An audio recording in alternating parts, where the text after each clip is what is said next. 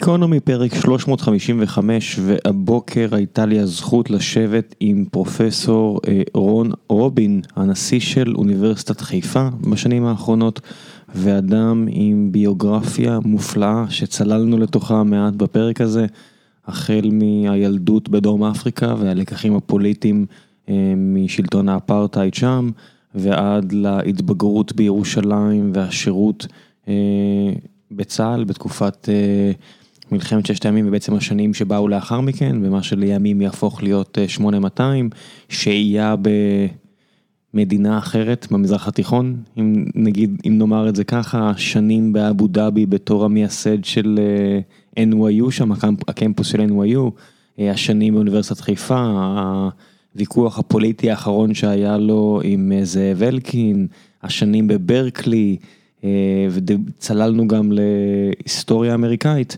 שזה בעצם נושא המחקר שלו ולקחים שיש מהיחס שלהם לתרבויות אחרות, בקיצור, פרק גיקונומי רגיל שבו קופצים מנושא לנושא, אבל איכשהו מרתק מהרגיל, אני לא יודע איך זה יצא, אולי בגלל שפרופסור רובין הוא כזה אדם רהוט ונחמד, וכן, פשוט שמדבר בצורה כנה ומעניינת. אני מניח שזה חלק גדול מהעניין הזה, אז באמת היה לי כיף גדול לשוחח איתו, ולפני שנגיע לשיחה עצמה, אני רוצה לספר לכם, במידה ועדיין לא עשיתם את זה, ויש לכם בעלי חיים בבית, כלב או חתול, על חברת סולמייט ועל המבצע שהם מציעים למאזיני גיקונומי. אז במידה ויש לכם כלב או חתול בבית, ואתם רוצים לחסוך כסף על ה... אוכל שלהם, אבל לא לחסוך על האיכות, אז לחברת סולומט יש בדיוק את הפתרון עבורכם.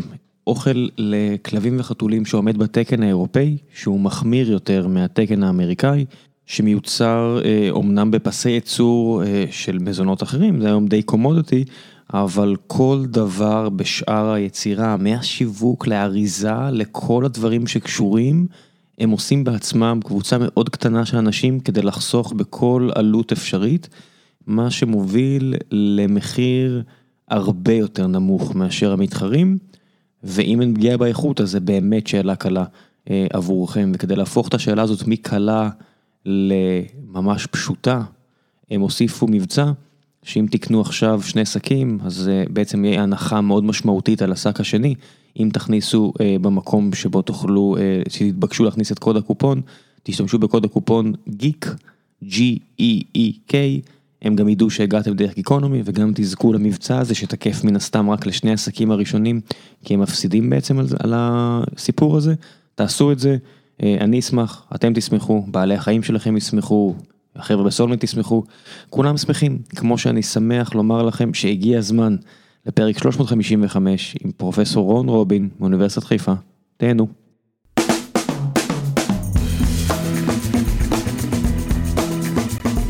גיקונומי פרק 355 והבוקר יש לי את הזכות לשבת עם פרופסור רון רובין.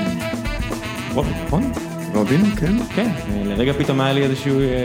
ציפור בראש, כן. כן, שאולי טעיתי שוב, אתה רואה, זה כל כך לא רובין שאנחנו רגילים. זה סיפור ידוע של מהגרים, סבא שלי הגיע לדרום אפריקה בשנות ה-20, ושמו היה רבינוביץ' כמובן, וחשב שלעשות עסקים עם שם כמו רבינוביץ' יקשה עליו. על כן הוא החליף את השם, אבל היה פותח את הפה לשתי דקות, הבנתם מיד שזה לא רובין. באיזה שנה עזבתם? ההורים שלי, זה סיפור מסובך, אני אספר אותו בקיצור נמרץ. אבא שלי הגיע ארצה ב-48 כמתנדב חוץ לארץ, חייל דרום אפריקאי שבא לעזור במלחמת השחרור, ופגש את אימא שלי שבאה ממשפחה ירושלמית ותיקה, שאלתיאל, שהם היו civil servants, עבדו בעירייה. ושהטורקים היו פה דיברו צרפתית, ושהאנגלים היו פה דיברו אנגלית, ושלחו את הילדים לבתי ספר אנגלים. הכיר את אימא שלי, התחתנו אחרי היכרות של שבועות בודדים, נולדתי בגיל שישה שבועות, שישה שבועות, עברתי לדרום אפריקה, שם חייתי עד גיל 14, 13-14, ואז היה אירוע מכונן בדרום אפריקה, נקרא אירועי שרפוויל. כל מי שביקר ביוהנסבורג ודאי ביקר בסואטו ויודע קצת על שרפוויל, זה פעם ראשונה ששוטרים לבנים כמובן, ירו על מפגינים שחורים, ואז הייתה הגירה המונית של יהדות דרום אפריקה, לרבות המשפחה שלי, שרובם הגיעו ארצה, הדתיים עברו לאוסטרליה. עד כמה זה עיצב את התודעה הפוליטית שלך, כל. השהייה הזו? אני זוכר כאילו אתמול הולך ברחוב עם אבא שלי, ושהוא מצביע לי על אה, ספסלים ללבנים בלבד, על ברזי מים ללבנים בלבד, ואומר לי, אתה רואה את זה? זה לא צודק, זה לא בסדר. והם עזבו כי הם הבינו שזה הולך אה, להיות מכוער? לא, אבא שלי עזב, אימא שלי לא רצתה, אימא שלי הישראלית פלסטינית לא רצתה לעזוב. אה, מי שרצה לעזוב זה אבא שלי, שלא היה יכול לסבול את זה. זאת אומרת, הוא לא האמין שזה יכול להשתנות לטובה. ודאי לא, זה לא מה שהניע אותו לעזוב, זה חוסר הצדק שבאפרטהייד שהניע אותו לעזוב. אני ממש זוכר שיחות מדי יום בנושא הזה, כמה זה לא צודק. ואז אה, מגיעים ארצה, ו... ומגיעים גם לסיטואציה לא הכי, אה, בוא נגיד, פשוטה פוליטית. בטח, אתה יודע, אם אני עושה את החשבון 14 פלוס אה, 48, 49, כן. אנחנו מדברים פה על... אה, שנות ה-60. כן, ההכנה המוקדמת הזו ל... למלחמת אה, ששת הימים, בדיוק אה, לפני כשנה קראתי את הספר של מייקל לואיס על, אה, על, על קיינמן ו... וטברסקי, ומסופר שם על, על אשתו, אני חושב של טברסקי, שחיה בירושלים כמהגרת אמריקאית בשנים האלה, והיא אמרה, היא מספרת בכזו התלהבות על המדינה הצעירה וכל הרוח, וה... שמתייעצים עם בעלה הפרופסור, ראשי ממשלות והכבוד לאקדמאים, ומצד שני, היא, היא מספרת בצורה אה, אגבית לגמרי, זה אה, חופרים קברי אחים, כי... יש הרגשה שהסוף מגיע. אנחנו חיינו בבועה, אה, דיברנו אנגלית בבית, אה, וכאילו יכולנו לחיות במדינה אחרת, לא היינו מרגישים בהבדל. ההבדל היחיד היה המעבר לבית הספר, שהוא היה לי אגב מאוד קשה, כילד שהגיע ללא ידיעת עברית, לא, לא ידעתי מילה בעברית, אבל בסך הכל חיינו בבועה, החברים של ההורים, אה, כאילו היינו במובלעת דרום אפריקאית, ככה חיינו. זה לא, זה לא, זה די טיפוסי למהגרים, דרך אגב, זה לא דבר יוצא דופן. כן, במדינה שהייתה אה, כנראה עד היום מבוססת, אתה יודע, על הגירה, גם אותו קיינמן כן. אה, בורח מצרפת, מגיע לכאן ו- ומספר לפחות מה, מהסיפור של מייקל לואיס, סיפור מאוד דומה. חיו בבועה, ילד, אתה יודע, שקשה לו להתחבר מנטלית לצברים סביבו, אה, והיה ברור שהוא יגדל להיות אקדמאי עם הצורה שבה הוא חונך וגדל, וגם אתה. אני גם הייתי קוריוז, כי אה, אנשים לא הבינו, בא מאפריקה והוא לבן, ושאלו אותי כל מיני שאלות מוזרות. אה, לא הפכתי להיות ישראלי עד שלא הגעתי לצבא. ואז בבום. מה זה אומר? אין, אין, אי אפשר לברוח מזה, אתה פוגש את כל, כל, כל חלקי האוכלוסייה היהודית והערבית, שאתה בצבא. אני אומנם הייתי ב-8200, לא בדיוק מקום שפוגשים, אז זה היה 848 דרך אגב. כן, 8200 הוקמה רק אחרי יום כיפור, אה, רשמית, לעניות דעתי, לא? עוד לפני לא, כן? לא. אני, טוב, אני התגייסתי ב-69, זה כבר, היחידה הייתה קיימת. כבר- הייתה- כבר נקראה 8200 אז? לא, 848, תוך כדי השירות היחידה הפכה להיות אה, 8200. אה, אני בוגר אולפ- אולפן לערבית, אה, שלידינו היה אולפן של, אה, של מאזינים, של אלחוטנים, שבאו משכבות אוכלוסייה שונות מאוד מאלו שאני גדלתי בהם, ואז בבת אחת אתה מכיר את החברה הישראלית. כן, אנשים שלמדו ערבית ואנשים שגדלו בבית שדוברים בו ערבית.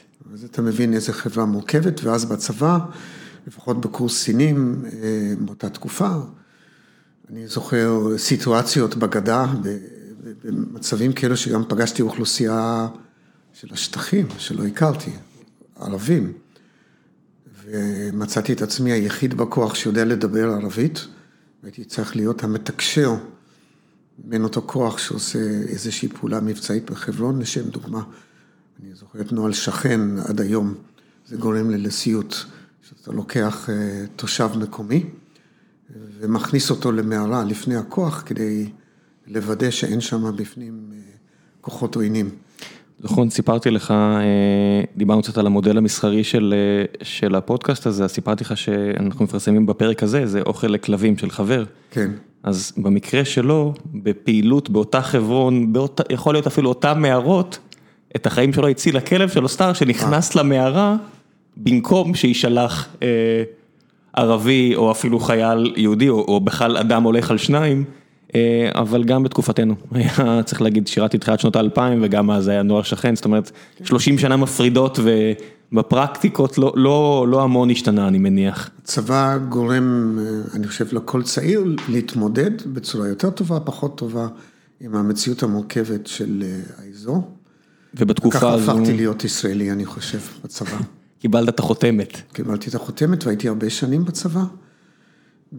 לקראת סוף השירות הצבאי שלי נשלחתי למדינה זרה, ושם הייתי לכאורה הנספח המסחרי, ככה זה היה התואר שלי, והייתי שם שנתיים. לכאורה.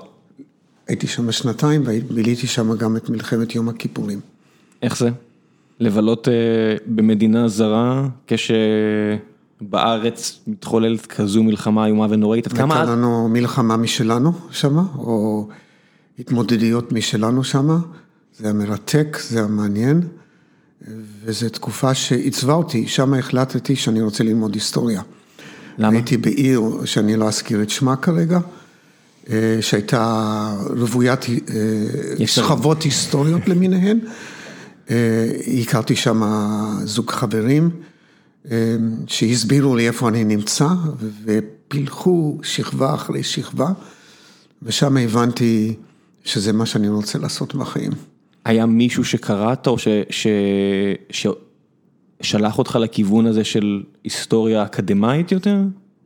לא, אני חזרתי ארצה והתחלתי ללמוד בתור תחביב. הכרתי את אשתי מירושלים, כשהייתי בלימודים מטעם הצבא. חשבתי לעשות קריירה צבאית, אשתי הסבירה לי שאני יכול להתחתן עם הצבא או איתה, והחלטתי החלטה נכונה, כן, ועזבתי. נשמעת אישה חכמה. כן, ועבדתי בלילות בביטוח הלאומי כמפעיל מחשב, וביום, כי לא היה לי מה לעשות, הלכתי לאוניברסיטה ללמוד היסטוריה. אז למה דווקא היסטוריה אמריקאית? כי דרום אפריקה, מדינה כלשהי בשכונה, ישראל, איפה ארה"ב נכנסת פה? ממש באקראי, אני מאוד רציתי להיות היסטוריון של התקופה הצלבנית, והייתי עוזר הוראה של יהושע פראבר אפילו.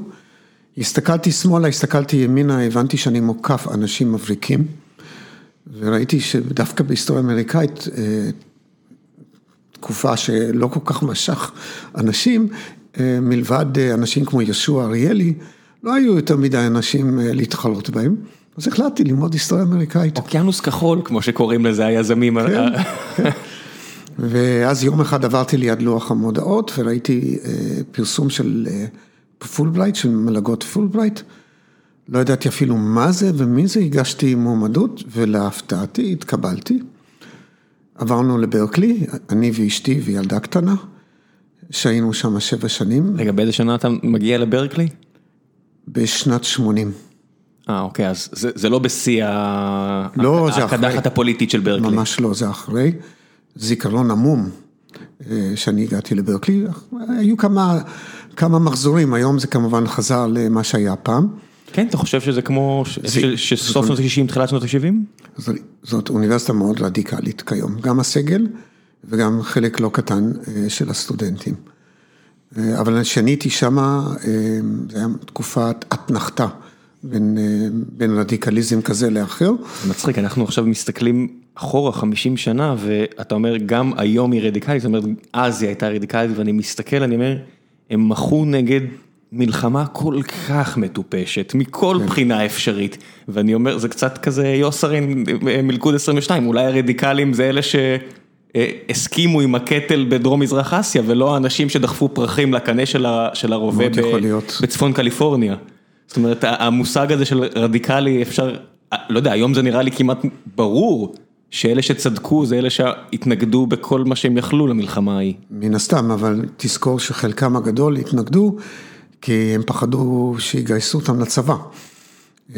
זה לא מתוך אידיאולוגיה, יותר מתוך פחד. היום האוניברסיטה היא מאוד אידיאולוגית, היא נמצאת בחזית של כל מיני מאבקים, כמו Black Lives Matter כמובן.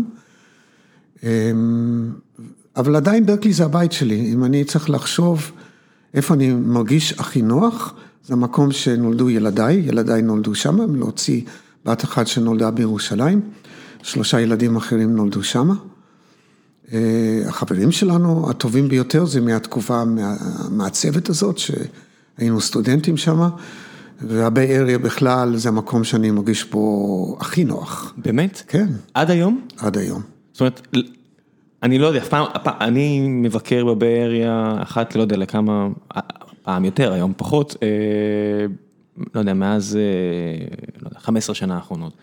וקשה לי עם מה שזה נהיה קצת, אתה יודע, זה, זה המקום הכי מפואר בעולם, כן. אבל כשאתה מגיע לסן פרנסיסקו ואתה רואה את הכמות הבלתי אפשרית הזו של הומלסים ואנשים זרוקים כאילו הם, הם כלום ושום דבר מתחת לבניינים של חברות ששוות טריליון דולר.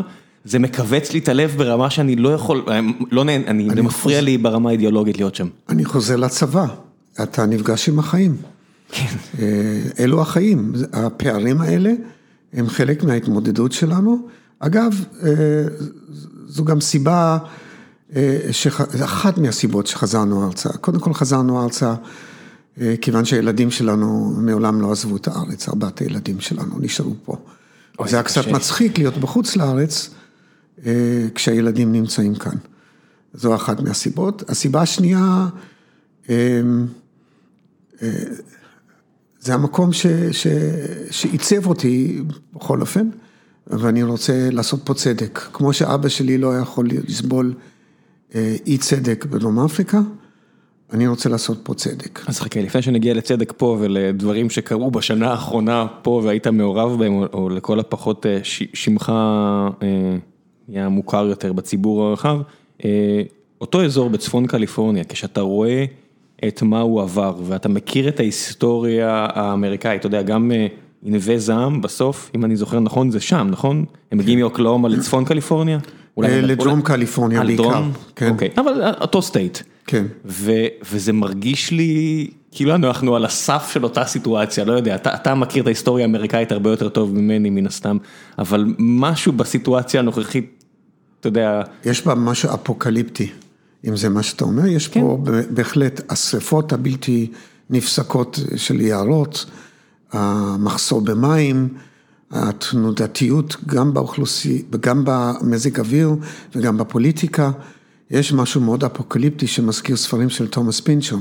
כן. אה, אז אם אז זה היה, אה, לא יודע מה, סופות האבק של אה, אוקלאומה, אז היום זה, לא יודע מה, דברים אחרים ש... דוחפים, אז היום זה בכלל לא לא בהכרח אמריקאים לבנים, היום קליפורניה כבר מתמלאת, לעניות דעתי זה המדינה הראשונה בארצות הברית שאין לה...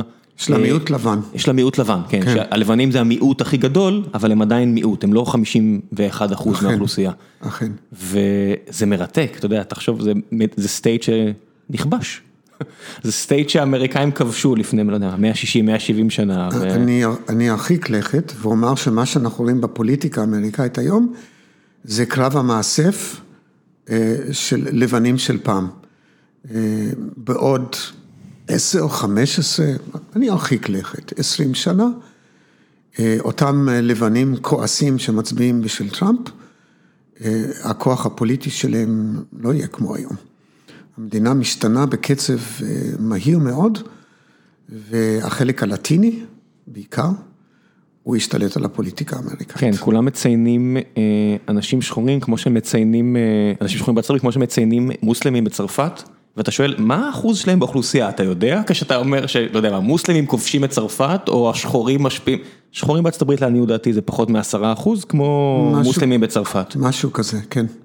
הלטינים מצד שני לעניות דעתי זה, זה, זה קרוב ל-20 אחוז או משהו כזה. אף אחד לא יודע, כי אף אחד לא יכול לספור. Undocumented, בדיוק. כן.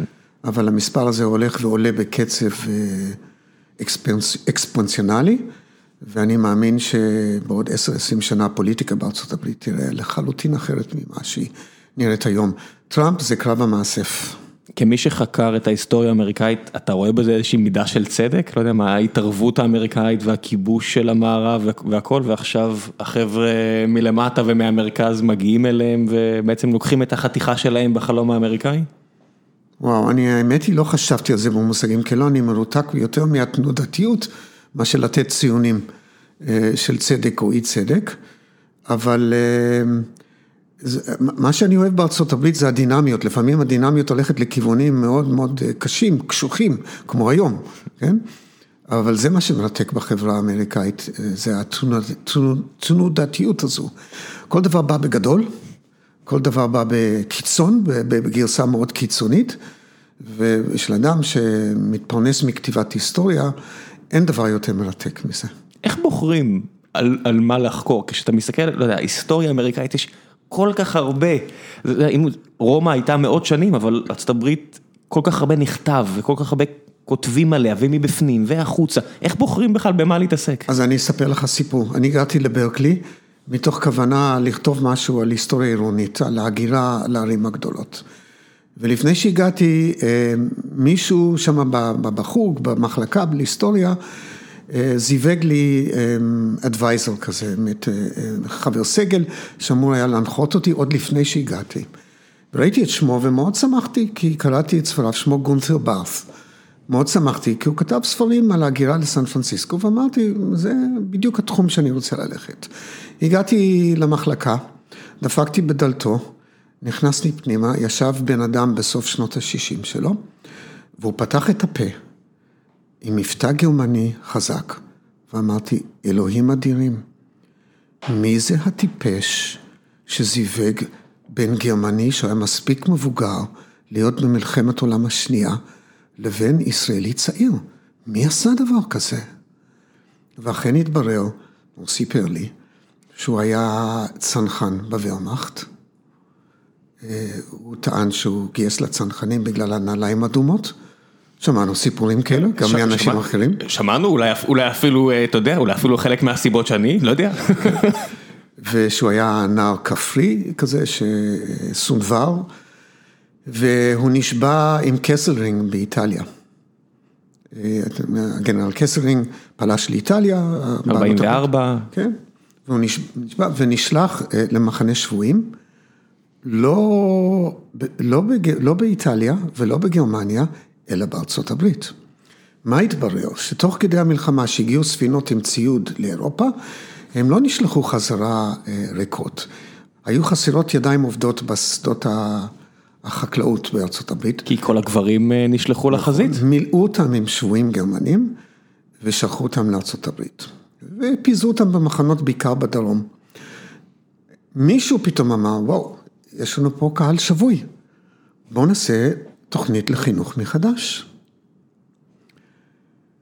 והוא סיפר לי שכך הוא היה במחנה כזה, הוא לא סיפר על התוכנית לחינוך מחדש. יום אחד הייתי בוושינגטון, מחקר אה, על הנושא שחשבתי שאני אכתוב עליו אה, את התזה שלי, ומצאתי בטעות, בטעות גמורה, ערימה של קופסאות שעמדו כמו חיילים במסדר, מחכים שמישהו ישחרר אותם. אלו היו קופסאות על תוכנית לחינוך מחדש של שבויים גרמנים.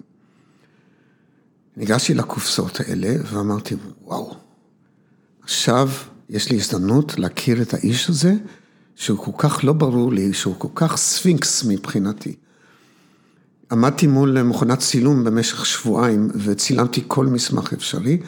חזרתי תוך שנה, תוך שנה גמרתי טיוטה של ספר מאוד מורכב, שאגב יתורגם, מתורגם לעברית וייצא לאור פה בארץ ממש בקרוב, אה, ונתתי לו את כתב היד לקרוא.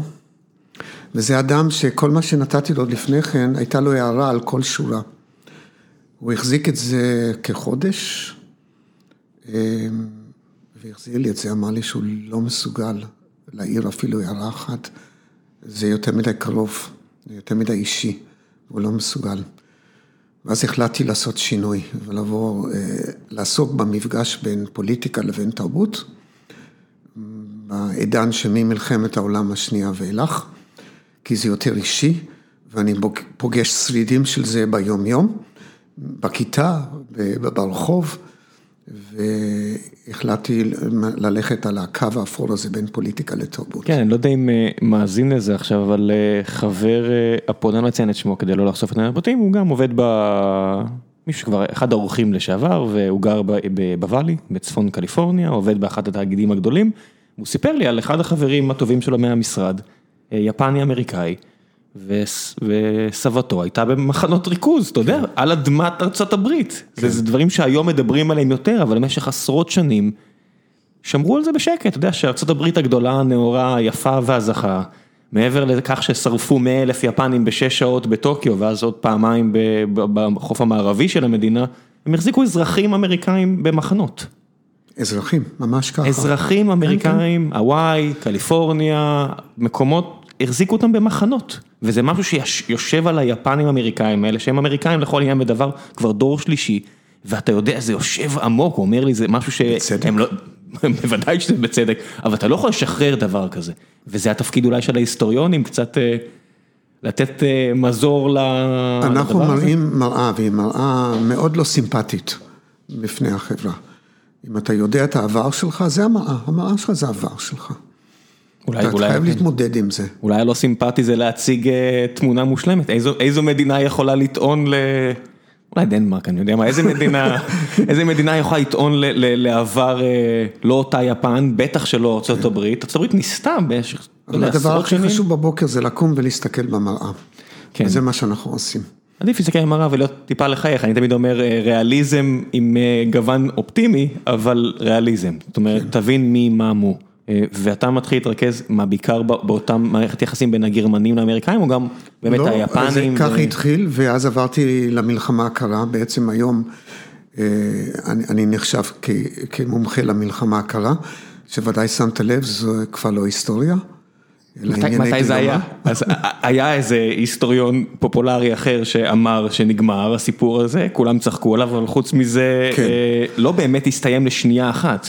אין end of history. או אולי איזה חמש שנים כאלה שקטות, אבל מהרגע שיש, בדיוק קראתי איזה תיאור של קלינטון והעוזרים שלו, שהם פגשו את פוטין, והם חזרו ואמרו, האיש הקטן והפתטי הזה, זה עוד אחד בשרשרת של נשיאים עלובים ברוסיה, שהוא התחנף אליו והביא סקסופון כדי שקצת לבוא ולבוא לקראתו, שהוא הבין, לא צריך, בוא נחיה את ה... היה לנו חמש שנים שקטות, בוא נחזור. זה לא באמת עצר לשום, אז עכשיו זה עם סין פשוט, וזה עם רוסיה וזה... נכון, אבל בוא נגיד ככה, מלחמה קרה עדיפה פי אלף על מלחמה חמה.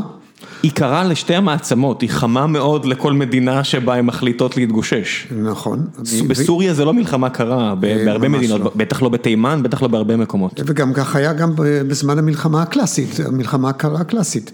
לא היה טוב לא לווייטנאם ולא לקוריאה ולא לאף אחד מהמדינות האלה. ולא לאפגניסטן ולא להרבה מאוד מקומות. בראייה של 30 אלף רגל, אפילו אם זה נשמע טיפה ציני, זה עדיף על האלטרנטיבות, האלטרנטיבות זה... שואה אטומית. כן, בדיוק. זה צריך לשים את הקלפים על השולחן, הם סידרו את זה ככה שזה יהיה רק במדינות פרוקסי נכון. קטנות וזניחות שלא מעניינות את הציבור בבית. וזה מה שאני עוסק בשנים האחרונות, בהשפעות של המלחמה הקרה על המדיניות העכשווית בארצות הברית. המלחמה הקרה, כמו שאמרת, לא הסתיימה, גם אם אותו, אותו פרק הסתיים. אבל ברגע שאתה מניח אקדח במערכה הראשונה, היא נשארת לכל אורך ההצגה. כן, אתה לא, זאת אומרת, אני מסתכל בצד ארה"ב, אני לא חושב שכמו שאתה אומר, יש שינויים דמוגרפיים, אבל האנרציה כל כך חזקה, אני לא יודע אם משהו שם משתנה. מצד שני, אני מסתכל מזרחה, ואני אומר, איך אפשר בכלל להמר, או בכלל לחשוב מה יהיה עם המדינה הזאת, עם רוסיה עוד 20 שנה, אולי אחרי שפוטין... ילך לעולמו, היא תתפרק לגמרי וסין תשתה קצת ויפן תשתה קצת ואלה ישתו קצת, אני לא יודע, זו מדינה כל כך לא מתפקדת מהרבה בחינות, ישב פה השגריר האירופאי של האיחוד האירופי, והוא אמר, אתם כל כך מתרשמים מרוסיה הזו, זו מדינה עם תל"ג של ספרד, כן? מדינה שכולם תופסים אותה ככישלון כלכלי, וזו מדינה עם תל"ג זהה. מה... וגם תוחלת חיים על הקאנטים, כן? הוא קצת שיפר את זה, צריך להגיד את האמת, בתקופתו של פוטין באמת פחות אלכוהוליזם, פחות אלכוהול מזויף, אני לא יודע מה הוביל, אני כנראה מרדד מציאות מורכבת לשטות, אבל האיכות, האורך חיים טיפה עולה, אבל זו מדינה כל כך דיספונקשיונל, כן. שאנחנו רואים עכשיו, הנה עכשיו, המהפכה הזו בבלארוס, שמתרחשת מול עינינו בצורה מרתקת, ואותה עיר עלומה בסיביר שמתחיל שם משהו, לך תדע. לך תדע. כן. כהיסטוריון, אתה חושב שאתה יודע? לא, אני כבר, יש לי משפט קבוע ואני אגיד אותה גם פה. אני בקושי חוזה את העבר, מה אני אגיד לך על העתיד?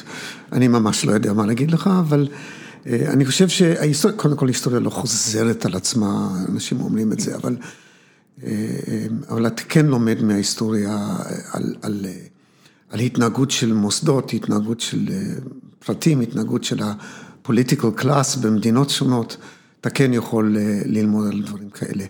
אפשר לראות מגמות, למשל, מגמה ברורה מאוד בעולם המערבי, זה ודאי כמעט כל אורח שני אומר לך את זה, זה דעיכת הפוליטיקל קלאס בעולם המערבי. אותם אנשים שנמשכו לפוליטיקה פעם, הולכים היום להייטק, או לא יודע לאן. הקנדיז של פעם לא היו הולכים לא, היום לפוליטיקה. ממש לא.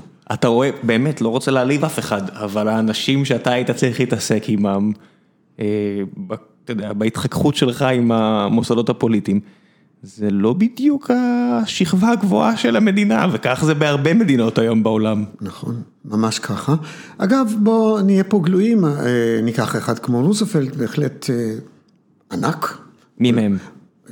שניהם היו ענקים, אבל כן. אני מדבר בעיקר על פרנקלין. אנחנו ידענו מעט מאוד על חייו הפרטיים, כן? היום כל פוליטיקאי שמגרד את האף, אנחנו כבר יודעים. כן. אם הוא מגרד אף של מישהו אחר, אז בכלל. ואלה עוד היו הסלבים, אני תמיד חוזר לאותו כן. דוקומנטרי מופלא של קן ברנס, ולא ידעתי את זה, שהם היו המשפחה הכי מפורסמת. כן. אתה יודע, היה שם חתונה, אז כולם שמעו עליה וראו את הזוג המלכותי של אלינור ופרנקלין, שבפועל הם לא חלקו חדר שנים ארוכות, הם בקושי דיברו, הם, אה, להגיד אהבה גדולה לא הייתה שם, זה understatement פראי, פראי, נכון. וכלום. היום, אתה יודע, על הזוג המלכותי של ישראל, אנחנו יודעים על כל אה, אה, התנהגות קלוקלת, או לפחות, אני חוצה, לא יודע, אולי אנחנו לא יודעים על הרבה דברים, עזוב. מחקתי את המשפט האחרון, אבל אז ממש לא ידעו כלום. היה בטון יצוק בין האישיות הפוליטית ל... אמת. זאת אומרת, אתה חושב שהיום יכול להיות פוליטיקאי שיהיה כזה אהוד ומוערך כמו אותם רוזוולטים למשל, בגלל שחסכו מהציבור את הכשלים שלהם? קשה לי להאמין. מהסיבות שאתה ציינת. הם, הם כבר לא גיבורי תרבות, אנשים תופסים אותם כמי שהם, רוב הפוליטיקאים, הם, זה המקצוע שלהם. והם רוצים להתקדם במקצוע שלהם בכל מחיר. וככה, וככה הציבור תופס אותם, ובצדק, בצדק מסוים. אבל אני רוצה להגיד עוד סיבה שהחלטתי על, היסטוריה אמריקאית. ואני אציין את זה בסיפור קטן. אתה יודע ש... שהייתי לא מעט שנים באבו דאבי, בחסות של אדם בעל חזון, הנשיא של NYU, האוניברסיטה ששם הייתי אה, כעשר שנים. ובתחילת הניסיון באבו דאבי, אותו ג'ון סקסטון, שהוא משפטן, אה, לימד אה, קבוצה נבחרת של תלמידים מהאמירויות. והוא בחר לעצמו נושא לא פשוט ללמד אותם, ההפרדה בין דת למדינה. עכשיו אין הפרדה בין דת למדינה במדינות ערב, ובוודאי לא במדינות המפרץ, זה לא קיים בכלל, המושג הזה. ההפך, זה נתפס כחילול הקודש. לחשוב ככה. ממש לחשוב ככה. אז מה הוא עשה? הוא כינס אותם בחדר, הוא אומר, אתם יודעים מה? בואו נחשוב רגע שאתם קבוצה של אנתרופולוגים, ואתם בוחרים אה, לבחון את אותה חברה מוזרה שגרה אי שמה בצפון אמריקה. אתם עושים את זה דרך אה, המשקפיים של, של הישות המשפטית שלה. בואו ניקח לנו פה אה, מספר מקרים מפורסמים של החלטות של בית משפט עליון על הפרדה בין דת למדינה, ואתם צריכים אה, אה, ביניכם לעשות debate בעד ונגד ולהחליף מדי פעם. ועל ידי כך הוא בעצם שחרר אותם מהקושי הזה לדון בסוגיה הזאת, כי הם דיברו על חברה אחרת. והם דיברו על הכשלים ועל הצלחות של חברה אחרת. חלק משחק, debate, ב debate אתה לא באמת מאמין במה שאתה אומר, אתה רק צריך לנצח את ה debate. הוא עשה את זה בגדול, ואני אומר שללמד היסטוריה של מדינה אחרת, זה אותו דבר. אתה יכול לדבר די בחופשיות על דברים שנוגעים לך ולחברה שלך, ואתה לא מרגיש כאילו אתה בוגד בחברה שלך, או אתה בוגד בחבריך, כי אתה מדבר על מדינה אחרת, אבל הם אותם דברים.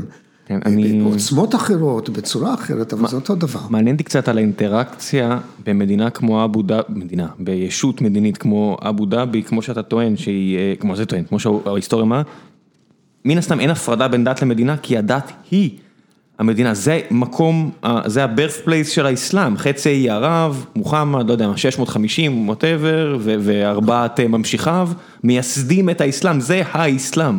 והיה לי איזושהי תפיסה אחת על המדינות האלה, כמו כל ישראלי, אה, בלי אפס, עם אפס ידע ותפיסה מוקדמת שגויה. ובאחת הטיסות אה, הייתה לי הזכות לשבת עם אחד משני האנגלים שמובילים את האמרץ. ו... את החברת תעופה. כן, כן, כן, את החברת תעופה. והוא אמר לי איך זה נראה מהזווית שלו, שבשנות ה-70 או ה-80 המלך שם, או לא יודע איך זה, אה, איך זה נקרא. אה, בעצם שייח, הוא לא מלך. כן, שייח, מכניס אותו לאיזה חדר ואומר לו אני רוצה שתוביל את זה, יש לי איזשהו חזון, אבל אני לא יודע ליישם, ובטח הבני דודים שלי פה מסביב באמת. ביולוגית בני דודים, אני לא סומך עליהם, אני רוצה שתוביל את זה, והוא סיפר לי ככה בקצת, אני לא יכול לחזור על חלק מהסיפורים, כי זה מה שנקרא צנעת הפרט שם, אבל סיפורים מדהימים. מדהימים, מדהימים, מדהימים על על התקופה הזאת שלו שם מול השייח מצד אחד ומול הדת מצד שני, והוא בנה אימפריה מופלאה. כן. מופלאה. איך זה נראה מהזווית שלך כשאתה צריך להתעסק מצד אחד עם פרוגרסיבים ומצד שני עם... אצלי הסיפור עוד יותר מסובך, הגעתי לשם אה, כיהודי, שכשהגעתי לשם זה עדיין היה דבר נדיר, היום לא. והגעתי כישראלי, כולם, אני, אני לא הלכתי עם דגל ברחוב, אבל כל אלו שעבדתי איתם ידעו בפירוש שאני ישראלי. אבל לא סתם ישראלי, שירתת בקהילת המודיעין. אני לא חלקתי את החלק הזה של העבר שלי, אני מתאר לעצמי שהם ידעו. מה חלקת, לא חלקת זה בסדר, כן. אבל אתה יודע, יש טיב לאנשים אחרים לגלות דברים שאתה לא רוצה שידעו עליך, וזה עובדה, היית חלק מקהילת המודיעין של ישראל. נכון. בעברך, כן. והנה אתה שם מסתובב ו... וזה, אני, המפגש הראשון עם החברה המקומית היה, הייתה תדהמה. אתה מה? כן? לא מתוך עוינות, כן? אלא כי אף פעם לא ראו דבר כזה. ואין לו קרניים, והוא נראה בסך הכל נורמלי, ואפשר לקשור איתו שיחה. ובמשך הזמן הבינו, כשאם יש להם בעיה עם הגרינגואים, האדם הטוב ביותר שיכול לגשר זה אני. דובר ערבית מושלמת. ומכיר גם את החברה הזאת וגם את החברה הזאת ומסוגל לגשר. אבל המפגש היה קודם כל תדהמה. לא ראו אף פעם יהודי, לפחות שאני הגעתי, ובוודאי לא ראו אף פעם ישראלי. אתה מדבר תדהמה, אה אוקיי, אני באתי להגיד איפה התדהמה שלך, ואתה כבר יצא לך לחיות אה, תקופה במדינה ערבית. לא, אבל אני בהחלט, אה, גם אני נדהמתי מהחברה שאני ראיתי, כי היא לא מדינה. אבו דאבי, אה, שאני מכיר היטב, אה, זאת עיר מדינה, אה, שיש לה את כל הסממנים של מדינה, יש פרלמנט ויש שרים. ויש נשיא לאמירויות, אבל זה לא מדינה במובן הקלאסי, זאת קונפדרציה של שבטים. אם אתה מסתכל על הזהות של אנשים שגרים באבו דאבי, הזהות הראשונה היא למשפחה. בקשרי אדם הדבר, הדבר הכי חשוב. אחר כך לשבט, אחר כך לקואליציה של שבטים, מי ששולט באבו דאבי הם בני יאס, ככה הם נקראים, זה קונפדרציה של שבטים. ואחר כך לאסלאם, ובסוף, ובסוף זה לאומה הערבית.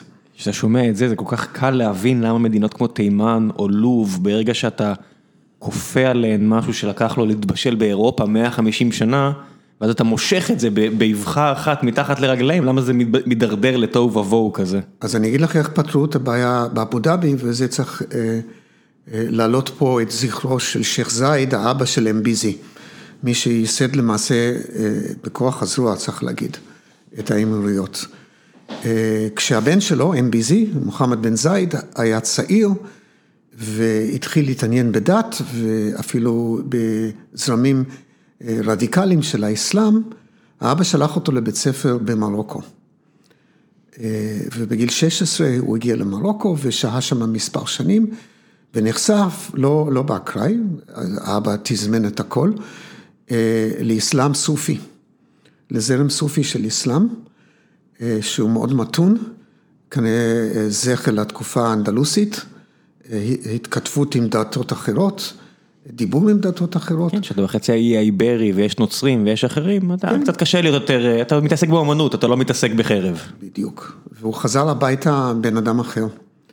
ועד היום, בתקופת הרמדאן, שמוחמד בן זייד פותח את הדיוואן שלו אה, בערב, אחרי ארוחה מפסקת, אחרי iftar, הוא מביא אה, מטיפים אה, לדבר עם הקהל, והמטיף האהוב עליו הוא מטיף מרוקאי, סופי, שמדבר על סובלנות, מדבר על, על, על, על, על, על, על הדתות של צאצא, צאצאי אברהם, שחייבות לחיות בשלום ביניהן. אם הוא היה נשלח לאיתון או לכל פנימייה אחרת כזו במערב, אתה חושב שזה היה שונה? כן, אני משוכנע שזה היה שונה, הוא היה אולי, הוא קודם כל נשלח, הוא נשלח לסנטרס, שהוא היה כבר מבוגר, לבית ספר צבאי. כן, אמרתי עוד לפני, אבל, אבל הוא לא היה נשלח של האישיות. כילד, ונשלחו כאלו כילדים, זה לא היה משפיע על תפיסת הדת שלו, אני לא חושב. זה היה משפיע על דברים אחרים שלו, על צורת חשיבה, אולי אורח החיים, אבל החשיפה הזאת לאסלאם, שאנחנו לא כל כך מכירים באזור שלנו כאן, בלבנט, השפיע עליו רבות וגם השפיע על, על האמירויות, האסלאם שלהם, שהוא הגיע, תפס את רסני השלטון, פלוס מינוס סביב אירועי מגדלי התאומים, אז הוא התחיל להיות הדמות הבולטת ביותר בפוליטיקה. היו זרמים מאוד רדיקליים של אסלאם באמירויות. הייתה תנועה שנקרא אסלאח, לפחות כלפי חוץ, תנועה פילנטרופית, אבל בעצם סניף של האחים המוסלמים. שככה הם התחילו. הם התחילו ברצון לגרש את הקולוניאליסטים ממצרים, והבינו בשלב מסוים שהדרך הכי טובה להתנחל בלבבות זה לסייע. נכון, ככה גם עובדים במקומות זה הפך את החמאס, כן? החמאס הוא צאצא של האחים המוסלמים. כן, והוא התנהג ביד מאוד קשה כלפי אסלאח. כי הוא ראה את הנולד? כי הוא ראה לאיפה זה עלול להוביל? בבירור שהוא ראה את הנולד, הוא גם השתלט על כל נושא חלפני הכספים שהעבירו תעשייה שהיא אנדרלמוסיה שולטת בה, והפך אותם לבנקים מסודרים, שאפשר לדעת לאן הולך הכסף ומי שולח את הכסף, אבל בעיקר שלח לתקופות מאסר ארוכות אנשים, מנהיגי האסלאח, והתחיל לאט לאט לשנות את החברה, ניתן דוגמה אחת, שהיא דוגמה מאלפת בעיניי, ביום שישי בדרשה הגדולה, בשעה 12, כל המסגדים באבו דאבי משדרים את אותה דרשה ממקום מרכזי. אין מקום פה לסטייה, אין פה אפשרות לתת משהו שאיננו הקו הרשמי של המדינה, והקו הרשמי של המדינה, זאת, מדובר פה באסלאם שהוא טולרנטי לדתות אחרות. בכמה מדינות אחרות עשו את הטעות הזאת, אתה יודע, דיברנו על הרדיקלים בברקלי, שאמרת הם בסך הכל רצו למנוע מלעלות על מטוס ולנחות בסייגון, או לא יודע איפה, גם שייח כזה, אני מניח שהוא משכיל דיו כדי לראות שהאחים המוסלמים רצחו לא מעט מנהיגים ברחבי המזרח התיכון, אם זה באמת במצרים ומקומות אחרים, והדרך הכי טובה לשמור על הראש שלך מחובר לשאר הגוף, או לא לסיים בתור בתור כלוב, כמו שראינו עם אנשים אחרים, וזה לא רק מזרח התיכון, אתה רואה את זה למשל בפקיסטן, שהרבה מה... כן. מההקצנה הבלתי נתפסת של הטליבן, זה מדרסות קטנות כאלה, ש-went rogue, אתה יודע, עשו מה שהם רוצות מחוץ לקו הכללי, והולידו תנועות קיצוניות בצורה שהסתיימו באטומים, כן? אני אתן לך, כיוון שאתה מזכיר את פקיסטן, אני אספר לך סיפור. יום אחד טסתי מדובאי לניו יורק, ועליתי על המטוס ומצאתי את עצמי יושב ליד חלון, ואני שונא לשבת ליד חלון, אני אוהב להיות קרוב לעיל, כדי שאני אוכל לגשת בחופשיות לשירותים. אוי, היינו מסתדרים יופי, אצלנו זה בדיוק הפוך, אוקיי. וישב בעיל בחור פקיסטני, וביקשתי להחליף איתו מושבים, והוא לא הסכים, כי הוא גם אוהב לשבת קרוב למעבר. קראתי לטיילת, אמרתי, אני רוצה להחליף מקום, היא הלכה לחפש לי מקום, בינתיים הוא התחיל לדבר איתי, הוא התנצל בפניי. אנגלית? באנגלית, כן. והוא שאל אותי, מה אני עושה? אמרתי, אני פה מקים אוניברסיטה, את NYU, באבו דאבי. אמר, באמת? אני עובד בשביל אה, משפחה מאוד מפורסמת אה, בפקיסטן, אה, משפחת חביב. ואנחנו רוצים להקים אוניברסיטה חילונית, אוניברסיטה שמטיפה לערכים מערביים חילונים בפקיסטן. מה דעתך לעזור לנו? קצר את הסיפור. הזדהית בשלב הזה כישראלי גם, או שאתה משתמש באזרחות? אנחנו לא הפסקנו, לא הלכנו לישון, ואנחנו דיברנו כל הטיסה, שהיא טיסה ארוכה, היא 14 שעות. כן. דיברנו כל הטיסה, ודיברנו אחרי הטיסה, וכמובן שהזדהיתי כישראלי, והוא הזדהה כשיעי. השיעים בפקיסטן זאת האוכלוסייה המשכילה. זאת האוכלוסייה שעזבה את הודו בחלוקה המפורסמת. כן, כשבאו אנשים וחרטו דגלים על מפה, הנה ככה, לא רע, נכון? כן, והם עברו, הם עברו למה שנקרא בבוא העת פקיסטן, והם המשכילים. עכשיו, הם חילונים במובן של מסורתי בישראל. כן, אין דבר כזה חילוני בעולם הזה, לא באמת. כן, מתחילים כל ישיבת בורד, קיצור של הסיפור שהצטרפתי לבורד של האוניברסיטה הזאת, והקמנו אוניברסיטה חילונית בקראצ'י. כשאתה יכול לנחות בקראצ'י? יש לי דרכון דרום אפריקאי, כידוע. אבל, אבל הם יודעים מה הם יודעים, אני מניח. ואני אספר לך סיפור מהגבול, כי הוא סיפור מצחיק. לאשתי יש דרכון גרמני. בזכות הוריה, היא נולדה פה בארץ, אבל בזכות הוריה. והגענו, אני עם דרכון דרום אפריקאי, והיא הגיעה עם דרכון גרמני. ודרכון שלי כתוב, נולד ב-ISR. ושואל אותי הפקיד שנראה כמו גנרל, מה זה ISR? ובלי לחשוב לרגע, אמרתי, זה פרובינציה בדרום אפריקה. אמר, אה, בסדר. אה, זה לא מדינה שמוכרת נשק לחברה שלנו פה מימין. ואז הגיע תור אשתי, ובדרכון של אשתי גם לא כתוב ישראל, כתוב שהיא נולדה בחדרה. והוא מסתכל על זה, הוא אומר, מה זה? והיא שמעה אותי לפני כן, היא אומרת, אה, זאת עיירה ליד בון. וככה... עם חטא, כן. יש הרבה חטא בגרמנית. כן. וככה נכנסנו לפקיסטן, כמובן שהיו לו מלווים, וכל מקום שהלכנו... איזה שנה אנחנו מדברים? אנחנו מדברים על 2004 בערך. 2004, פקיסטן. מדינה על סף התהום. מה זה על סף התהום? באפגניסטן מתחוללת מלחמה איומה ונוראית שמתודלקת על ידי אה, זרמים מפקיסטן, בפקיסטן יש יוצאים מפגעים להודו בתקופה ההיא. וכל יום יש רצח פוליטי? כן. בתוך העיר, כל איך, יום. איך זה מרגיש להיות במדינה שהיא, אנחנו מרגישים פה שאנחנו על חבית, ותכף נגיע גם לישראל, שאנחנו על חבית חומר נפץ, שם זה, החומר נפץ כבר התפוצץ, אתה כבר, אתה יודע... אתה להריסות, איך זה מרגיש? הדבר הכי מפחיד ש, שחוויתי בחיי, הייתי שלוש פעמים, ואשתי באה איתי שלוש פעמים לשם. להיכנס לבית מלון זה כמו להיכנס, להיכנס למבצר. גם כלבים, גם מראות מתחת לאוטו, גם פותחים, גם כולם צריכים לצאת, זה להיכנס לבית מלון. כן. עיר מסוכנת שאין כדוגמתה, עיר מרתקת, פשוט מרתקת. מפגש תרבויות. בתוך העיר של 26-27 מיליון איש, שפשוט לא נגמרת, ואין לה תשתית ואין לה כלום. ו... אבל בבוקר עם כל זה, אתה יודע, בבוקר החנויות נפתחות, ילדים הולכים לבית ספר, והחיים נמשכים. כן, גם בעיראק, שכל יום אתה שומע שם על איזה בשיא של איזה עוד מכונית תופת עם 100 הרוגים, ואז אתה רואה, אה, יש סוחרים, איכשהו חיים עם זה. אנחנו מכירים את זה קצת בארץ, מהתקופה שאוטובוסים התפוצצו פה, ועדיין החיים נמשכו, וכולנו, אני מניח, מי שמאזין לזה היה בתקופה הזו, במציאות הזו, והחיים נמשכים, אבל לא יודע, זה מרגיש לי כל כך הרבה יותר קיצוני. זה נורא קיצוני, מפחיד, אבל פשוט מרתק. זאת אומרת, לא יכלתם להגיד לא להזדמנות? אני לא יכולתי להגיד לא. חיים רק פעם אחת, כן? וצריך לחוות כמה שיותר חוויות. מדגדג לך כהיסטוריון במקום כזה לצאת ולהסתובב? זאת אומרת, זה המפגש. לא, אשתי יצאה, אני לא יצאתי. אשתי יצאה לשוק, התלבשה בשרוואל וקמיס.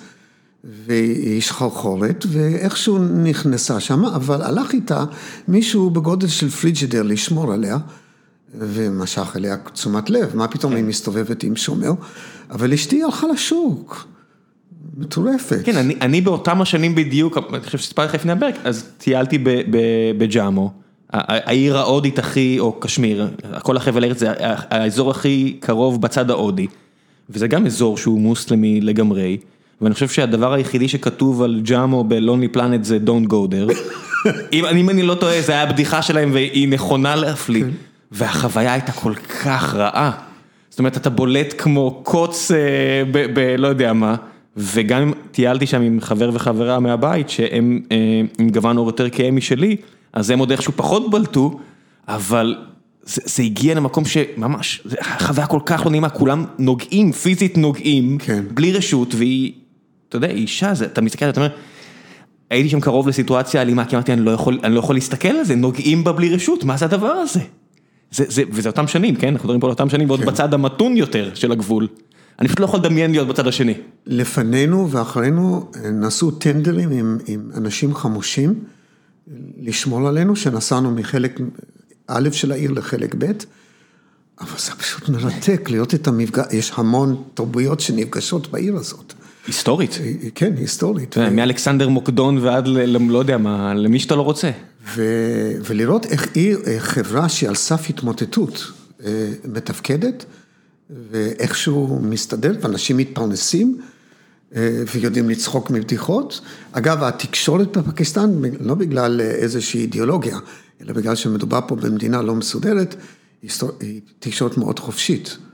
והיא משתוללת. כדי להגביל תקשורת בצורה יעילה צריך להיות מדינה מסודרת כמו סין. נכון. לא, באמת, אתה יודע, איפה התקשורת הכי נתונה תחת אה, שוט? במקומות הכי, שהכי הכי חברותיים אלינו, שאנחנו כל כך מעריכים אותם, לא במדינות שאנחנו נוהגים לזלזל בהם. כן. אה, אז בוא, בוא נעבור שנייה לישראל. כן. כהיסטוריון שחוקר בדיוק את הדברים האלה.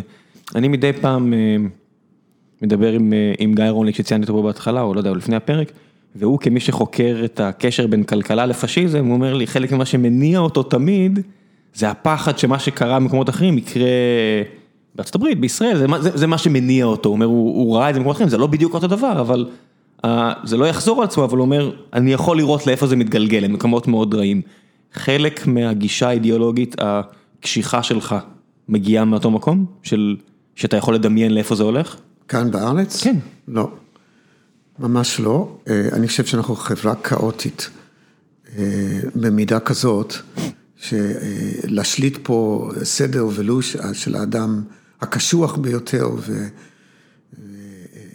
עם, עם, עם הציניות הגדולה ביותר שיש, אני לא רואה אדם כזה שמצליח אה, להפוך את המדינה הזאת לממושטרת בממדים שאתה מתאר כרגע. להפך, זה מרגיש כאילו זה רק הולך ומתפרק ולא הולך ומתאחד. כן. ל... וזה יותר מפחיד, או לא יותר מפחיד, מפחיד בצורה אחרת. מפחיד בצורה אחרת, כן. באיזה שלב הרגשת שאינף זה אינף? זאת אומרת, אני יודע, אני מניח כל מי ששמע את שמך יודע מה היה הקש ששבר את גב הגמל, אה, התערבות במינוי כזה או אחר שאם תרצה תרחיב עליו מצד זאב אלקין, אבל אני מניח שזה רק היה באמת קש ששבר את גב הגמל. אני, אני לא הייתי מוכן להיות שותף לתהליכים שלדעתי אה, הם הגיעו מאוד קרוב לאל חזור. אה, האקדמיה הישראלית היא פורחת בזכות, בזכות אותה כאוטיות שתיארתי לפני כן. אני, אני קורא, כששואלים אותי בחוץ לארץ, תאר לי בשתי מילים מה האקדמיה הישראלית, אני אומר Organized Anarchy. וזה מה שזה, זה, זה מין אנרכיה כזאת מאורגנת, שהיא פורחת בזכות העובדה שזה כמו עדת חתולים, אתה לא מסוגל לארגן אותם ביחד. כן, הרדינג קץ זה כן, אחד הביטויים האהובים עליי. כן. כן. וזה בדיוק מה שקורה באקדמיה הישראלית, וזה סוד ההצלחה של האקדמיה הישראלית. והרעיון פה למשטר אותה, אה, להכניס אותה למסגרת, להנחיל עליה מגבלות פוליטיות, חברתיות, כל, כלשהן, אני לא הייתי מוכן להיות חלק מזה. אתה, נשיא מוסד, אין הרבה אוניברסיטאות בארץ, אתה נשיא אוניברסיטה, שאתה אומר אני לא רוצה למשטר, לארגן, מה זה בעצם אומר בתפיסה האקדמית ניהולית שלך? אני למדתי על בשרי, וצריך להגיד את זה, שנשיא אוניברסיטה לא עומד בראש המערכת, הוא ראשון בין שווים. כן, גם נשיא. בן גוריון היה פה ואמר את אותו דבר. הסגל שלי הם לא עובדים באוניברסיטה, הם אה, בעלי המניות, אם אני אקח אה, דימוי ממקום אחר. וככה הם מתנהגים, כן? הם בעיקר מת, מתייצבים אצלי בסדרה של דרישות, והתפקיד של נשיא זה להיות מפשר, להראות את הדרך, אבל לשכנע את כולם שזו הדרך שהם רוצים.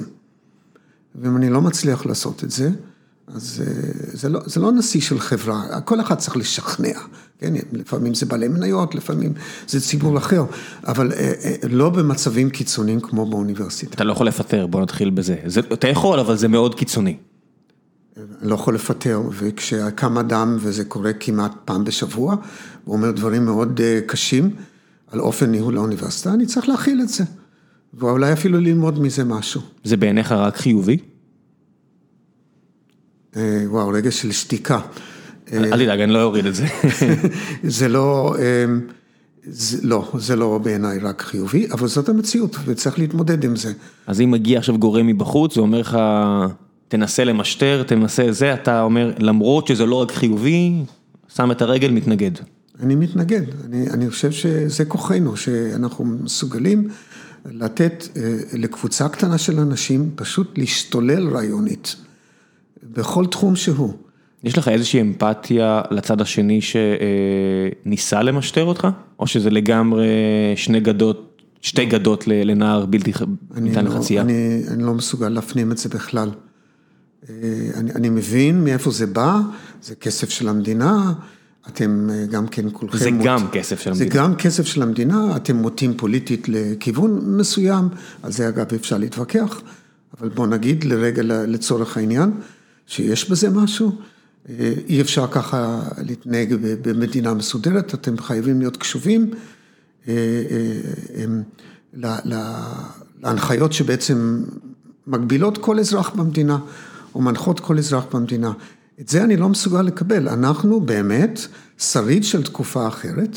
האוניברסיטאות הן שריד של תקופה אחרת. כי זה כסף ציבורי ומצד שני חופש אה, די גדול. כן, זה השילוב. קשה מאוד לאנשים להתמודד עם זה, אני מבין למה קשה להם, אבל אין לי טיפת סימפתיה לזה. זה, זה כך, ככה נולדות, נולדים הרעיונות המבריקים ביותר, שאתה נותן לאנשים את הדרור לשבת בחדר ולחשוב, ואתה לא אומר להם, תן לי תוצאה בעוד שבועיים. לפעמים זה לוקח שנתיים. ולפעמים זה לא יקרה. ולפעמים זה לא יקרה. ברוב המקרים זה לא יקרה. נכון. אפקט המגירה של אותו קיינמן שחולק איתך סיפור די דומה, כן. זה בדיוק על העניין הזה שברוב המוחלט של המקרים זה נכשל, וכולם זוכרים את הפעם היחידה שזה הצליח. כן. בסדר, זה, נעשה... זה המהות של מחקר, נכון, כן. אבל אם נעשה חשבון של רווח והפסד בסופו של דבר, הרעיונות המבליקים של המדינה נולדים בתוך האכסניות המוזרות האלה. ויחד עם זאת, אני מוכרח, כן, הנה, אתה מבקש ממני סימפתיה. לצד השני, לא אמפתיה. כן, זה כמעט שונה. אוקיי, אני כן אגיד משהו. אני חושב שאנחנו חייבים להתכתב יותר עם החברה שסובבת אותנו. אני אתן דוגמה מאוניברסיטת חיפה, למה לי לתת דוגמה ממקום אחר? אתה אולי מכיר את המקום, אנחנו יושבים אולי באתר היפה ביותר במדינת ישראל. 500 פלוס מטר מעל פני הים, ואני יושב במגדל בקומה 27, אני רואה את כל המדינה, ואפילו מעבר למדינה. כן, מגדל השן מעולם לא קיבל ייצוג כל כך פיזי. או שן של מגדל, איך כן. שתרצה לקרוא לזה. כן. כן. אמ, ואנחנו יושבים בקצה העיר חיפה, בואכם הכפרים הדרוזים, למי שלא מכיר. אנחנו מנותקים מן העיר. וכדי לפתור את העניין הזה, אנחנו מקימים עכשיו קמפוס חדש בלב הנמל המתחדש של חיפה. הנמל עבר מזרחה וצפונה, הנמל האמיתי. הנמל הישן הופך להיות אה, פתוח עכשיו לפיתוח מסחרי וכלכלי, ואנחנו בזכות העירייה אה, פותחים שם קמפוס אחר, קמפוס משני, כדי להתכתב יותר עם הסביבה, גם להיות קרוב לעורקי תחבורה, לעשייה כלכלית שמתרחשת בעיר חיפה. אה, אני חושב שאנחנו מנותקים מדי, והנה דוגמה מאוניברסיטת חיפה. זה יוצר, אני, אני לא חוויתי את זה, אבל נחשפתי לזה רק ב... לא יודע מה, 15 שנה מאז, או 10 שנים מאז, אמ, הרבה באר שבעים שלא אה, היו בבן גוריון, או היו ועדיין יש להם את התפיסה ההיפר לוקל הזה, הם פיתחו עוינות נורא גדולה לאותו קמפוס. זאת אומרת, מצד אחד מגיעים החבר'ה שאומרים כמו תיירים בהודו, אנחנו מביאים כסף לכלכלה, תאהבו אותנו. כזה התפיסה היהירה הזו של תיירים בכל העולם. ומצד שני יש את החבר'ה המקומיים שאומרים, אני לא יכול אפילו להיכנס לקמפוס, נגיד בסיטואציות אחרות, זה סגור מסוגר, האזור הכי יפה, ירוק, סגור, ואתם כולכם פה מסתובבים כאילו אתם על, הולכים על ידי הנפיחות של עצמכם, כן. וזה יוצר איזושהי... אנטגוניזם. אנטגוניזם חזק שאנחנו רואים אותו מבצבץ הרבה מקומות בארץ, כל מקום מגודר ויפה, אז אותו מאבק של... קיבוצים כאלה ואחרים שדנו בזה מספיק, זה הכל הרי מופע של אותו אובייקט נקרא לזה, שיעתוק של אותו דבר של מצוינות מסוגרת. ועל כן החזון שאני מנסה להוליך יחד עם חברי האוניברסיטה, זה חזון המולטיברסיטה. מולטיברסיטה זה ריבוי קמפוסים, והקמפוסים מוטמעים ב ecosystem, בסביבה העירונית או בסביבה החברתית של הצפון. כמו פריז? כמו ניו יורק, אני לא כל כך מכיר את פריז, אני מכיר את ניו יורק, כן? כמו NYU. כן, ואתה יכול ללכת, לעבור מגרש כדורסל ב, לא יודע מה, דרום מנהטן, ופתאום אתה בתוך אוניברסיטה. כן. מה קרה פה? כן. איך פסעתי לתוך קמפוס? ככה אנחנו צריכים להיות, מפוזרים את חיפה, עיר קטנה, אבל יש את כל צפון הארץ לפנינו, ואין אוניברסיטה צפונה לחיפה, כידוע לך, יש מכללות, אין אוניברסיטה. כן, לא בטוח שצריך עוד אוניברסיטה, אבל אפשר באמת, אתה יודע, גם בן גוריון התחילה בתור שלוחה של הטכניון, זה היה כיתה של הנדסת חשמל בבאר שבע, וזה התפתח לאוניברסיטה, הכל בסדר. השם, אני מבין למה זה חשוב לחלק מהאנשים, אבל המהות הרבה יותר חשובה, זאת אומרת, הדבר הכי חשוב בעיניי, לעניות דעתי, זה העובדה שחיפה לא מציעה אלטרנטיבה ראויה עד היום לתל אביב. זאת אומרת, כל כך הרבה מהבעיות בארץ זה הריכוזיות פה, היא גוררת הרבה מאוד בעיות. זאת אומרת, הרבה מהשנאה כלפי מדינת תל אביב היא שהיא המצוינות המגודרת, אותו סימפטום שציינתי לפני כן, ואין את ההרגשה שיש אלטרנטיבה, אז המחירים עולים, האנשים פה מתחילים לפתח איזושהי עוינות לאחרים, אתה רואה את זה עם כל מיני דברים כמו, היה, לא יודע מה, נפילה של טילים אחרי שבחרו שוב בבנימין נתניהו, אז אתה רואה אנשים שאומרים מגיע להם. מי זה להם? מה זה להם? מה אתם מדברים? זה 90 קילומטר מכאן, זה 60 קילומטר מכאן, זה לא להם. אז הנה עוד גדר שאנחנו מנסים לפרוץ. כשחזרנו ארצה בשנת 2006, חזרנו ארצה, גרנו במרכז הכרמל, והגענו ארצה בזמן החגים. והגיע יום כיפור, וכמו בכל עיר חילונית, יצאנו החוצה ליהנות מאווירת הקרנבל, של אופניים וסקטים וצעקות. כן. ויצאנו החוצה לסטירות הנשיא, ולכאורה נראה בדיוק כמו שהיה פעם. אבל זה לא. ואמרתי לאשתי, תקשיבי רגע ותביני את ההבדל. זה כמות הערבית ברחוב. עכשיו, חיפה תמיד הייתה עיר רבודה, אבל הייתה גדר בלתי נראית בין העיר התחתית, שם גרו ערבים, לבין הכרמל, שם גרו יהודים.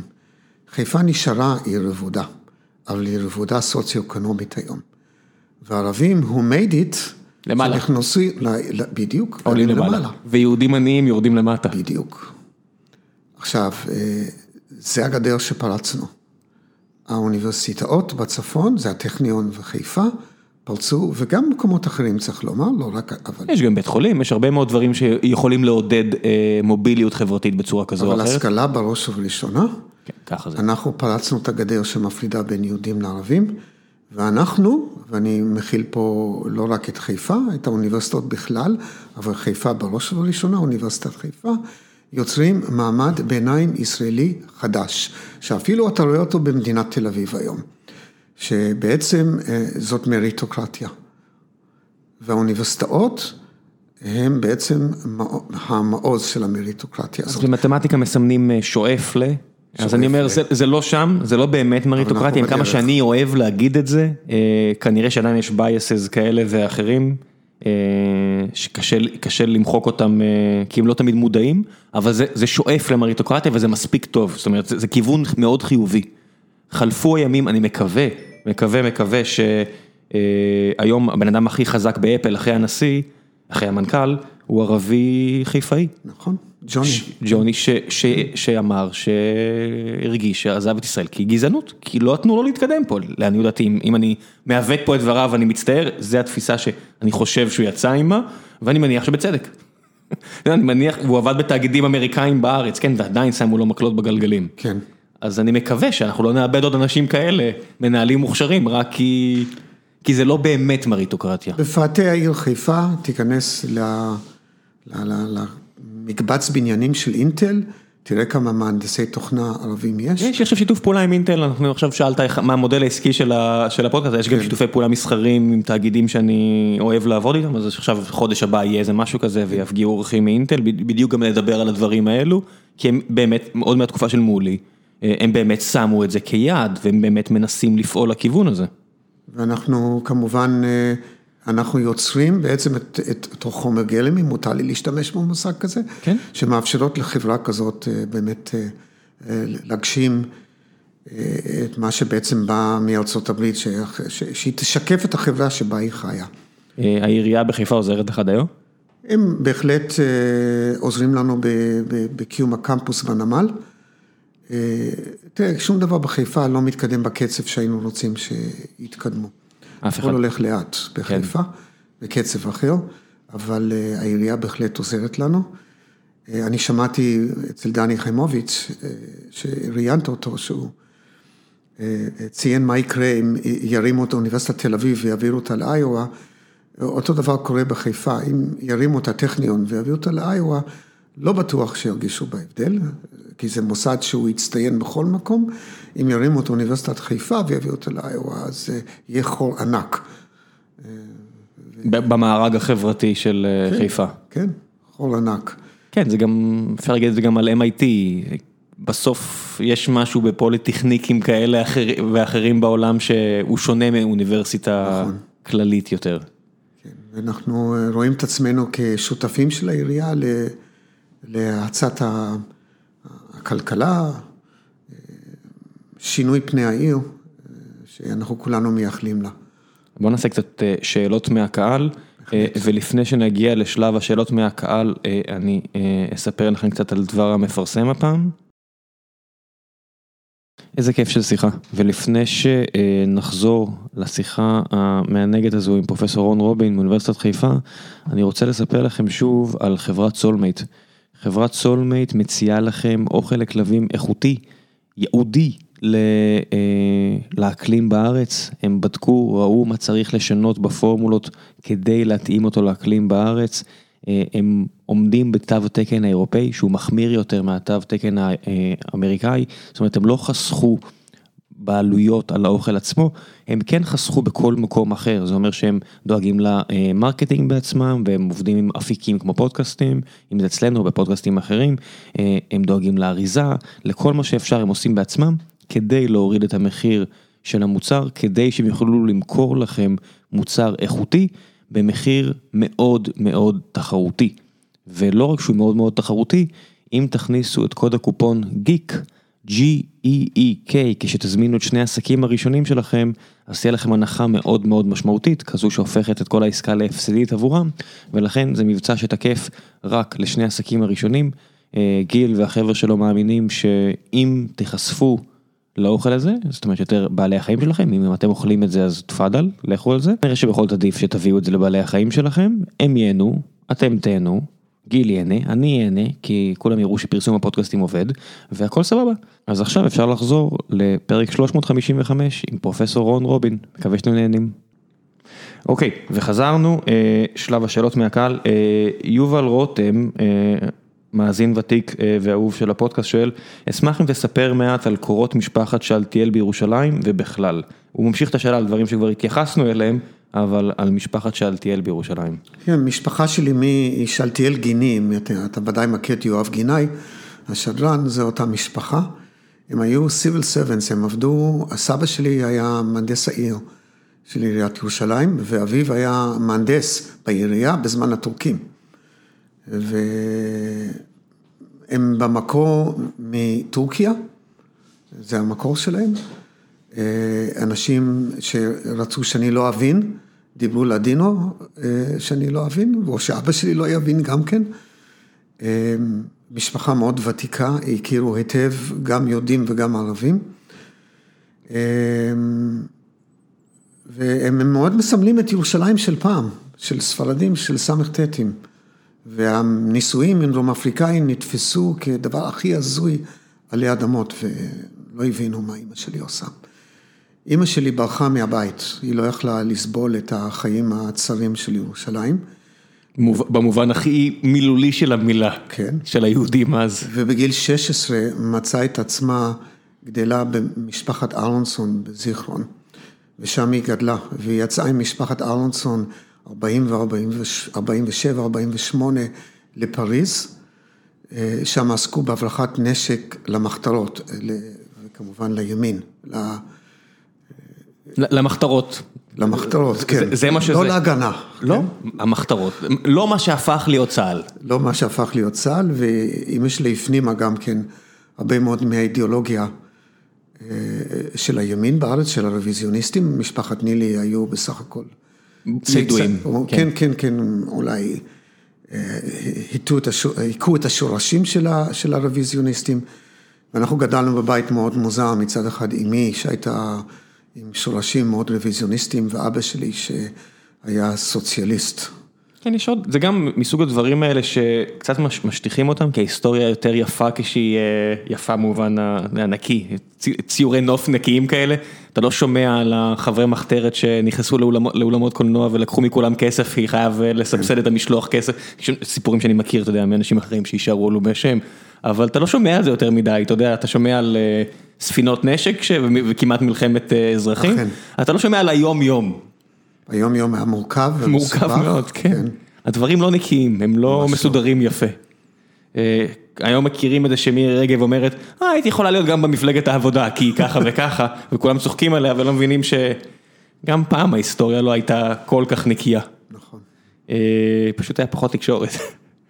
בואו נעשה עוד שתיים שלוש שאלות. אלעד אה, שיקלי שואל, איזה נושא אקוטי לא מדובר מספיק, עתיד לעצב את אמריקה בשנים הקרובות?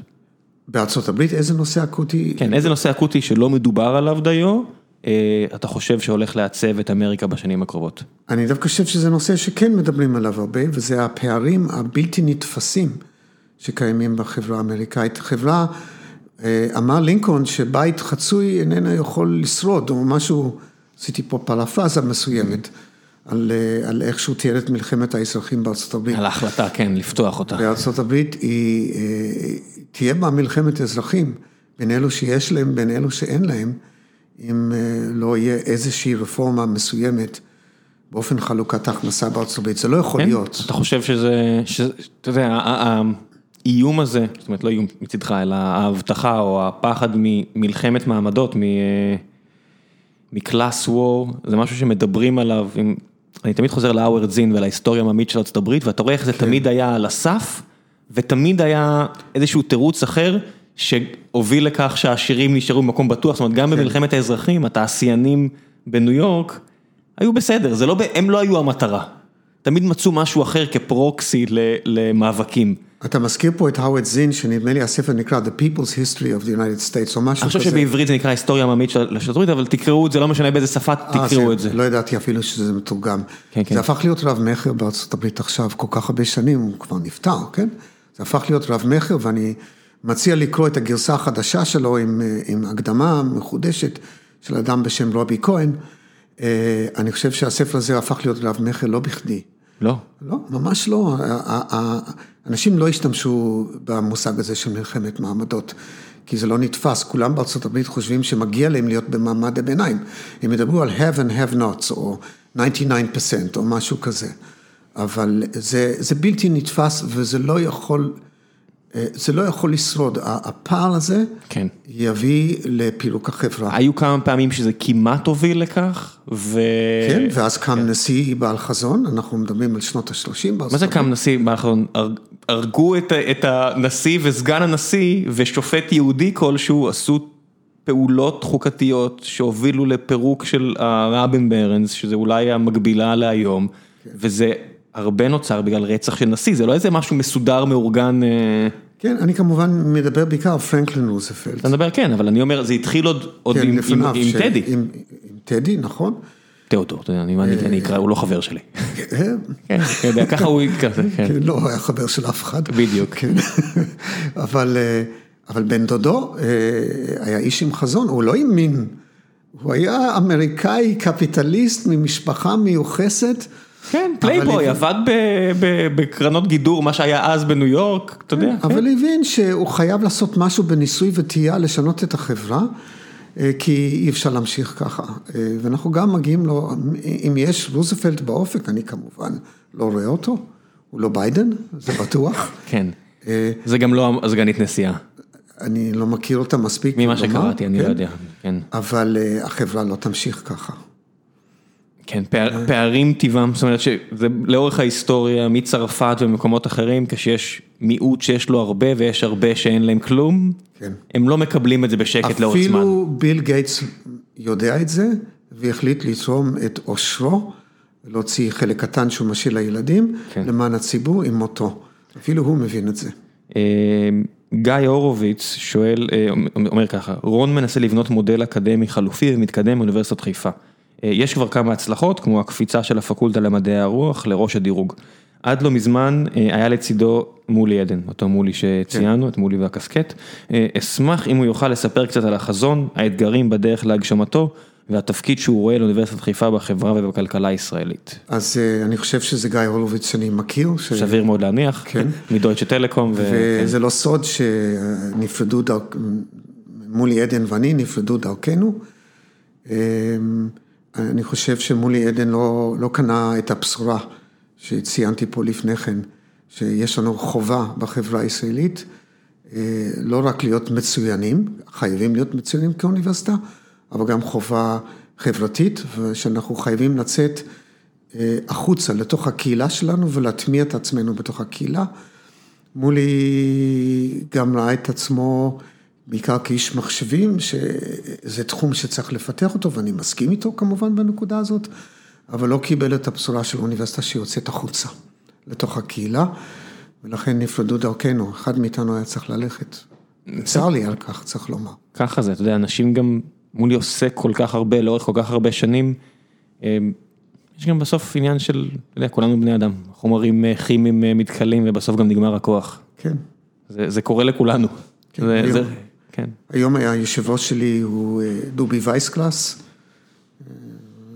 הוא בהחלט שותף לבשורה הזאת. היה איזה יוצא ברקלי אחר, אני חושב יוצא ברקלי, קן קיזי, שכתב, אתה יודע, בצעירותו, בכזה, כל כך הרבה אנרגיה ושינוי ומהפכה והכל, ואז יש את, היה איזה סרט עליו, האוטובוס הקסמים, וזה מסתיים ב... יש משהו מאוד אנושי, עולה על האוטובוס ג'ק קרואק. ואומרים, זה לא מה שחשבנו, כשאתה קוראת בדרכים, זה לא הבן אדם שמולנו, כן, כי עברו 20 שנה והחיים קצת התישו אותו.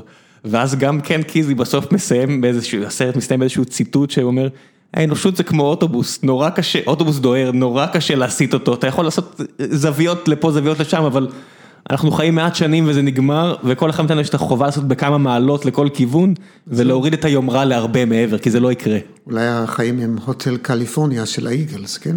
You can check in any time, אבל אתה אף פעם לא יכול לצאת. כן, ואז אתה מגלה שהוא בכלל כתב את זה בפלורידה, אתה מבין, הנה ההיסטוריה האמריקאית במיטבה, יושב בפלורידה וכותב שיר שכולם יודעים לחבר אותו.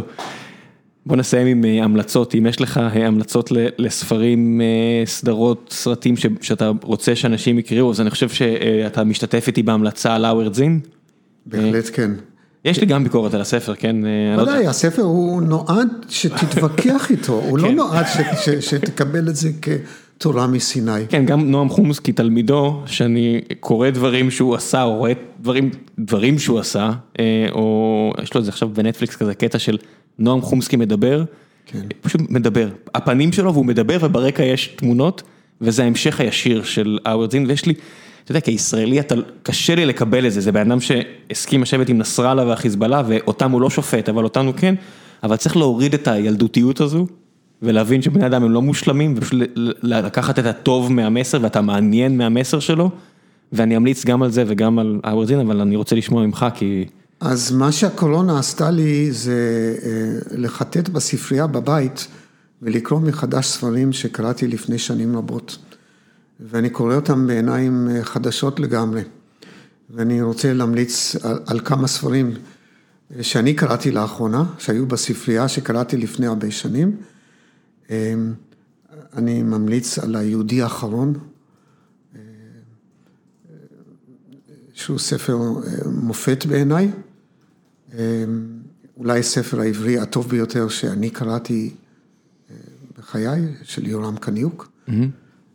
ספר מורכב, שמדבר בדיוק על, ה, על הפיצול אישיות הזאת ש, שמאפיינת כל מי שחי בארץ. כולנו חיים בפיצול בין גולה לבין כאן, והספר הזה עושה, פותח את זה, או מציב לנו מראה בצורה הכי מורכבת.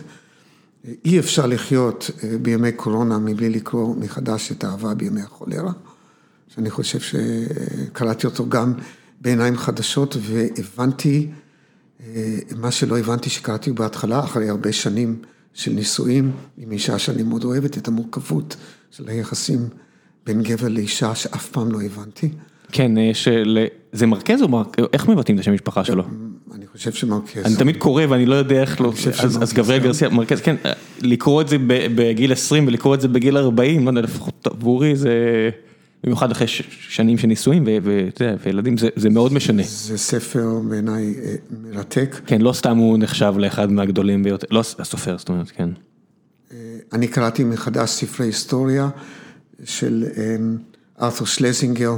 The Imperial Presidency, זה ספר חובה, כי הוא מראה איך בעיתות חירום אה, כל נשיא, ולא חשוב מי, נוגס בסמכויות של הקונגרס, עובר בעצם על עקרונות של החוקה, זמנית, כי יש חירום, כן. הוא מעולם לא מחזיר. כן, ארה"ב הרי לא מכריזה מלחמה יותר אי פעם, כי מלחמה צריך לקבל אישור מהקונגרס, אז יש תמיד את המצבי חירום שלהם שמאפשרים לעשות מה שהם רוצים.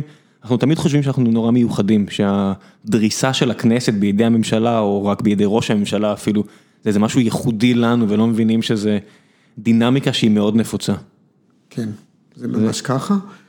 מוזיקה, מותר לי לומר. הכל מותר לך. כן.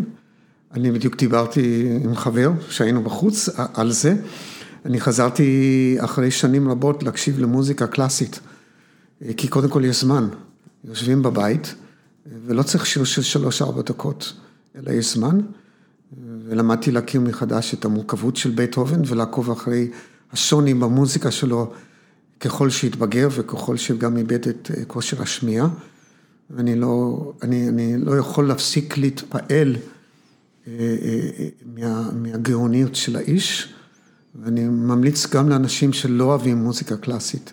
כן. שיקדישו לזה זמן, יש זמן עכשיו, תקדישו לזה זמן. גם לפני כן היה זמן, אני אספר לך סוד, גם לפני, בסוף זה מה אתה עושה עם הזמן שלך. כן. אה, החופש, אתה יודע, או היעדר החופש, הרבה פעמים זה קצת בראש. ואני רוצה להמליץ על סרטים, שוב, סרט, אני הכל מספר לך ישן, לא חדש.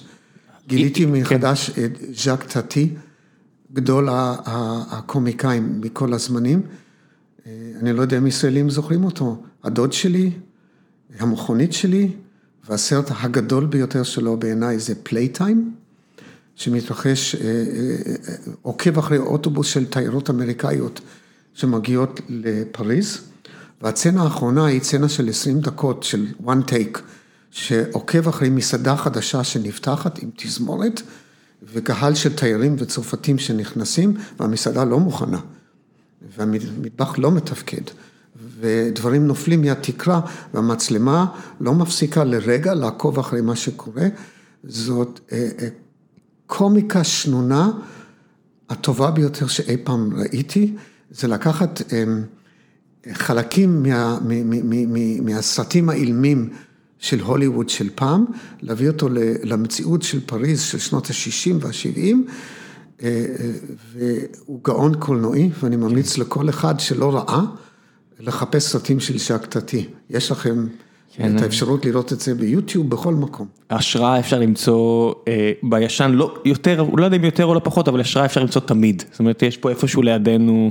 אני מניח בקו אווירי של 2-3 קילומטרים את אה, קוונטין טרנטינו שבטח as we speak רואה את הסרטים האלה בדיוק ואומר לעצמו את הסרט האחרון שלי אני אעשה one shot נורא ארוך לכבוד הקטע הזה ומי שיבין יבין. הוא אומר טוב יופי. ובנימה אופטימית זו שאכן יהיה עוד סרט של קוונטין טרנטינו שיופק בארץ אה, אני אסיים את הפרק תודה רבה פרופסור. תודה רבה על ההזדמנות להיות כאן. ביי ביי. ביי.